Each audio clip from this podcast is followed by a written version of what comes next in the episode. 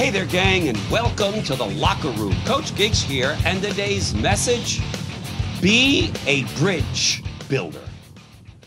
You know, during these very challenging times that we all find ourselves in, I was reaching out to people with whom I have high respect and high regard for, for their thoughts, their opinions. What do they think I and we should do? And so I reached out to a very dear friend of mine, Rick Alteig, who, again, has this incredible mind because his heart and his mind is all about putting people first. His organization is a platinum rule organization. Do more for people than they would ask or think. It truly is that kind of an organization because Rick himself is that kind of a human being. This is why I consider him always, and will always consider him, a dear friend because I admire him and I respect him. When I called him the other day and I asked him how is he handling these situations, and he gave me his feedback, it was priceless.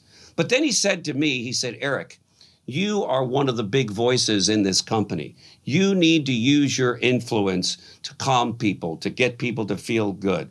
If there's anybody in this company, he told me, that's done a great job of building and repairing bridges between people, Eric, it's you. Now, I'm sharing that with you because that's what Rick shared with me, not for self serving reasons, but because I want all of us to be bridge builders. If you have a relationship that has gone left and sour, figure out what you got to do to rebuild and rekindle that relationship.